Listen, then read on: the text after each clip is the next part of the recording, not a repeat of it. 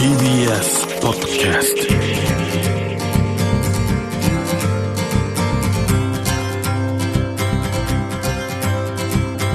おはようございます。石川稔です。日曜日のこの時間、関東にせんごひゃく戸の酪農家の皆さんの協力でお送りするこの番組、飲んで応援もう一本、絞りたての話題をお届けします。石川稔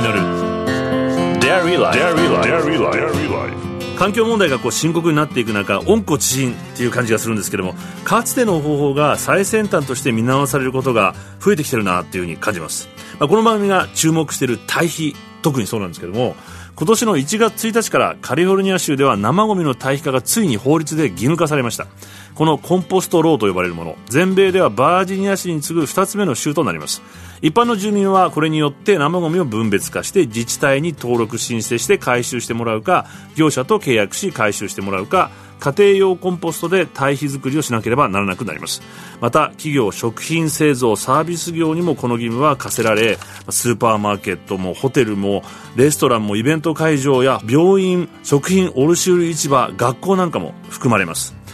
でこれを守らずに生ゴミを捨てると違法行為になるので、最高ごひゃくドルの罰金、また自治体や市が違反するといちにちにつきなんといちまんドルの罰金が毎日課せられます。まあ、この生ゴミ、日本ではね、焼却処分されているんですけども、アメリカの場合これ埋め立て処理されてきていたので、これにより強力な温暖化ガスが発生してしまっていました。で今回この新しい法律によってにせんにじゅうごねんまでに生ゴミの ななじゅうごパーセント、 せんななひゃくななじゅうまんトンを削減して、そしてこの温暖化を食い止めていこうとしています。この新しいコンポスト法によって意外なものがブームになっています。不足しています。それ何かというとミミズです。ミミズはいちにちで自らの体の半分の量の生ゴミを食べて排出、それが非常に良質な肥料になるから人気です。しかしミミズはですね、成長するのにきゅうじゅうにちしかかかるため、このブームに生産が追いつかない。もともとそんなにね、飼育されているものでもありません。ロサンゼルスのローカル新聞、今見てみると、南カリフォルニアで今からミミズが飼えるじゅうさんの業者を見つけたなんて記事が出てるぐらいです。サイズによるので、だいたいいちポンドよんひゃくごじゅうグラムぐらいでろっぴゃくからせんびきのミミズがにじゅうごドルからななじゅうごドルで販売されています。その中で一番ななじゅうごドルで高いんですけども、話題になっているのはウィルズ・ワームズという会社。ここの代表は最年少の起業家、ウィル・畑中君ななさいとお姉さんのアリサちゃんはっさい、お父さんのケビンとハムスターのフィーリス、パッチス、トゥクシーに助けられミミズを育てています。なんでハムスターかと思うんですけども、ミミズちゃんは草食動物のうんちが大好物だからだそうです。にねんまえ、お父さんがほったらかしにしてしまった家庭用のコンポストの中に生き残ったミミズを数匹を発見したふたり、ゴミ箱の蓋にそれを乗せてミミズレースをして楽しんでいたんですけども、もっとミミズが欲しくなってお父さんにねだると、遊ぶだけじゃダメだよと、なんか役に立つことになるんだったら買ってあげてもいいよと、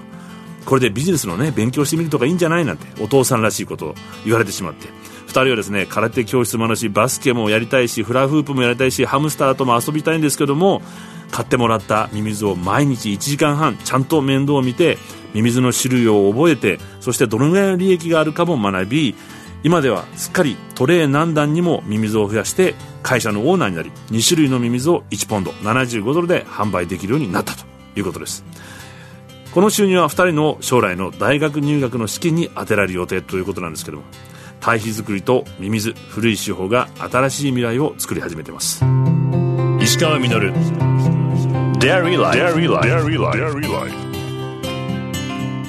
石川稔やってますデイリーライフ。今朝はこの方をゲストにお迎えしております。農業ジャーナリストの山田勝さんです。おはようございます。おはようございます。よろしくお願いします。山田さん、今こう農業ジャーナリストということで、どういうきっかけでこういうお仕事になられたのかなってお聞きしたいんですけども、あの大学を出て、まあ、就職するところがなくてね、はい、その日本農業新聞ってところが取ってくれたのは、まあ、それが正直一番のきっかけなんですけれど、はい、まあ、それ以来基本的には、まあ、よんじゅうねんいじょう、うん、そのジャーナリストとして、まあ、農業を担当してこう取材してきました。国内の農業っていうのをこう伝えられるジャーナリストの方も多くいらっしゃると思うんですけど、山田さん、これ国際的にこういろいろと取材をなさってらっしゃるということで、はい、ちょうど僕が入ったのはあのせんきゅうひゃくななじゅうななねん、しょうわごじゅうにねんに大学を出て仕事としてその頃からですね、はいまあ、日本の農業も国際化というか、あかなりこう海外との情報のやり取りが必要になってきたんですね。まあ、そういった中でその農業のジャーナリストの中でも誰かがその海外の情報をこう担当しなきゃいけないよねって話になってきた時に、うんうんうん、まあ、興味があってじゃあ私行かせてくださいということで最初に手を挙げて、うん、経験を重ねてキャリアを築いてきたということですね。今何カ国ぐらい行かれてるんですか？あのね、数えてみたらさんじゅうすうかこく行ってますね。アメリカいちねんかん住んだし、その米の取材でですね、はいうん、韓国行って中国行ってタイ行ってベトナム行ってミャンマー行ってインド行って、米食ってる国だ。そうそう、あの国際米年というのがにせんよねんにあってね、はい、その時はそのずっとこう一筆書きで取材をして、はい、米ジャーニーですね。そうそうなんかその米をたどっていくと見えてくるものってあるんですか？ミャンマーでね、朝路端で売ってるんですよ。そこでこうその食べたね赤飯、地べたでおばちゃんが座ってこう売ってるようなやつなんだけど、それを食べた時に全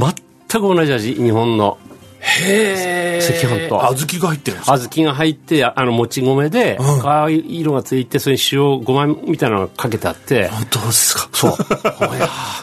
つながってるなと思いますよね。つながってるんですね。そうそう、うん、だからもう本当僕たちが認識してる以前からのこの文化交流っていうのがずっとこうなんか多分あるんですよ ね, ねでもそういうのをこう感じつつ、同時にこう難しい国際関係の中で、まあ、国内の自給率が下がっていってしまった、はい、ななじゅうねんだいってどのぐらい ろくじゅっパーセント ぐらいあったんですか、国内？いやそんななかったと思いますよ。でも多分僕が入った時点で ごじゅっパーセント かあるいはそれを切ってたくらいですよね。今が さんじゅうななパーセント ですから、えー、毎年こう少しずつ下がっていくんですよね、はいはい、その間政府は食料自給率向上みたいなね、うんえーまあ、タイトルでスローガンでこういろいろ施策を打つんですけれど、うん、結局その食料自給率はどんどんどんどんこう下がってきちゃってますよね、うん、でちょっとまあこう心配で今最近、はい、食の安全保障ってことも、えーえー、あの出てきたりして、まあ、特にこう、はい、ウクライナ情勢で小麦っていうことがあったりとか、うんまあ、これから進行してくるどんどん国が消費が増えてきたりする中で、はい、このまんま輸入に頼っていけるんだろうかっていう、うん、あのことが随分あったりすると思うんですけど、はい、やっぱりそこは危機感、あの各国とも持ってるし日本も あ,、うん、あると思いますよ。あのさんがつ末に ジーセブン の、ね、首脳国会議 の, その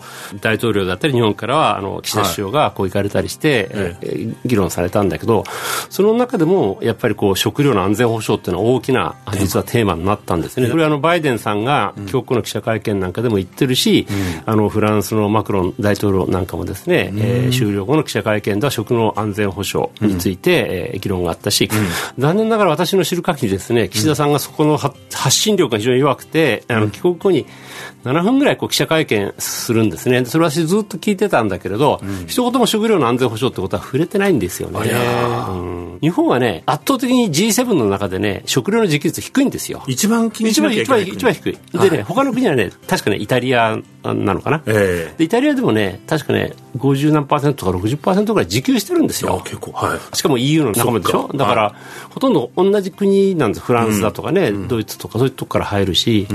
ん、にもかかわらず彼らはきちんとその食料安全保障を、まあ、大きなトピックスの一つとしてこう話をする中で、うん、岸田さんちょっとおいおい残念だなっていうのが僕の正直な感想ですね。やるぞっていうのはずっと聞いてるんですけどあまり真剣じゃないのかなというか食料の安全保障に対してもちろん国会で言われたりすると、うん、それは大切ですようにおっしゃるんだけれど、うん、自分の口から自らですね、うん、そういったことをこう語ってる姿ってのはあまり聞いたことない。まあこれは岸田さんに限らず、まあ前の菅さんにしろ安倍さんにしろ、まあ日本の総理大臣ってあんまりね食料って関心ないのかなっていう、なんかそんな感じ受けますよね。安倍さんが食料の安全保障っての聞かなかったですね。他の安全保障はいっぱい言ってました、まあ、他の安全保障でもおっしゃられてましたけど、はい、今でも言ってますけどでこれはもしかしたらじゃあ政治家だけじゃなくて国民の中にもないのかもしれない、ね、そういうところあるんでしょうね。その僕たち の, その日常の会話の中で食の安全保障って出るかってあんま出ないですよね。うん、うん、もちろん悲惨な事態ではあるんだけど、今回の、ねうん、ウクライナに対するロシア侵攻みたいなことをね、はいはいまあ、一つのきっかけにね、うん、考えていくことが必要なんじゃないかなというふうに思いますよね。本当に小麦がこれからそうそうそうそうとかひまわり油ですか。そうひまわり油ですね。あとなんだろう、はい、肥料ですか、まあ、肥料そうそう肥料原料なんかね、あの今おっしゃったようにね小麦はねすごい大きなインパクトがあるんですよ、はい、実は世界貿易の中でロシアとウクライナを足すとちょうど にじゅうきゅうパーセント、さんじゅうさんわりがねその両国から輸出されてるんです、はい、輸入に頼ってる国っていうのはものすごい大変ですね。で、一言のように今言いましたけど、日本ってのも小麦ってのは基本的にはきゅうわりぐらいですか輸入してるわけですから、はい、まあ、大きな影響出てくると思いますよ、うん、これからどんどん出てくる、うん、そうするとまあいろんな要素でやっぱりこれから自給というか自分たちでしっかり作っていくっていう意識を持っていかないといけないってことですかね、やっぱり。私なんかそう思いますけどね。ただね、これ喉元過ぎればっていうのがね、あ本当にあるんですよ、はい、一番最初にね食料安全保障がね、はい、言われたのが、まあ、もちろん戦後の混乱期は別ですよ。その時はもう毎日が食料安全保障、ねはいはい、どうやって食べ物を探すかだったんだけど、ええまあ、その後、まあ、一服して、うん、せんきゅうひゃくななじゅうさんねんしょうわよんじゅうはちねんに第一次石油ショックっていうのがありましたよね。ああであの時に、まあ、特に大豆ですねの、うん、アメリカは大豆を輸出しないなんて言っちゃったもんですから、えー、大豆の価格がものすごく上がって、で国会でもですねその食料安全保障大事自給率高めろみたいな議論が、ね、あるんですよ。で国もそういう政策をその後やるんですけれど、どうなんでしょう、ごねんも持たなかったんじゃないですかね。で国民も結局忘れちゃうんですよ。でその後こうまた一時的に高くなるとね、安全保障食料安全保障出てくるけれど長続きしないんですね。今回はやっぱりしっかりこう考えていった方が。そうですね、石川さんおっしゃったように、ええ、単純に小麦が出ないひまわりオイルが出ないというだけじゃなくて肥料がですね、うんうん、ロシアっていうのはやはり非常に大きなその輸出国なんで肥料原料のね、うん、でそこが出なくなると、まあ、もちろん他の国からあの代替はあるんだけれど長期的にはやっぱりこう農業生産へのインパクトって僕はすっごい大きいと思うんですよね。えー、というわけで話はつきませんが山田さんには来週もご出演していただきます。石川稔デイリーライフ、今週のゲストは農業ジャーナリスト山田勝さんでした。ありがとうございました。ありがとうございます。石川稔 Dairy Life、 石川稔がやってまいりましたデイリーライフ。この番組では皆さんからのメッセージをお待ちしております。メールアドレスは ミルクアットマークティービーエスドットシーオードットジェーピー です。採用させていただいた方にはミルクジャパンのオリジナルグッズと番組ステッカーをプレゼントさせていただいております。ゲストの山田さん、あの日本人は忘れっぽいというふうにねおっしゃっていましたけど、喉元過ぎれば暑さを忘れる、確かにね僕なんかもそういう傾向がかなりあるんですけども、地震雷火事親父という言葉もあって、まあ、こうした災難は避けることができない、どうにもできないもの、しかし一過性のものだから耐えれば過ぎ去っていくものだという意味が一説ではあるそうです。日本はこう四季の移り変わりがはっきり感じられて、寒さ暑さの辛い季節も耐えていれば過ぎ去る、こうした国民性は我慢強かったり前向きだったりするかもしれないんですけども、同時に問題解決から目をそらす気質というのがあるかもしれないなと思ってしまったんですけど、ドイツのワイゼッカー元首相は過去に目を閉ざす者は現在にも盲目になると有名な演説をしました。同じように過去に起きたことから目を背ければ現在だけじゃなくて未来も見えなくなってしまう。過去現在未来あるべき姿をしっかり見つめていきたいと思いました。石川稔デイリーライフ、この番組は関東にせんごひゃっこの酪農家関東生乳関連の提供でお送りしました。石川稔デイリーライフ。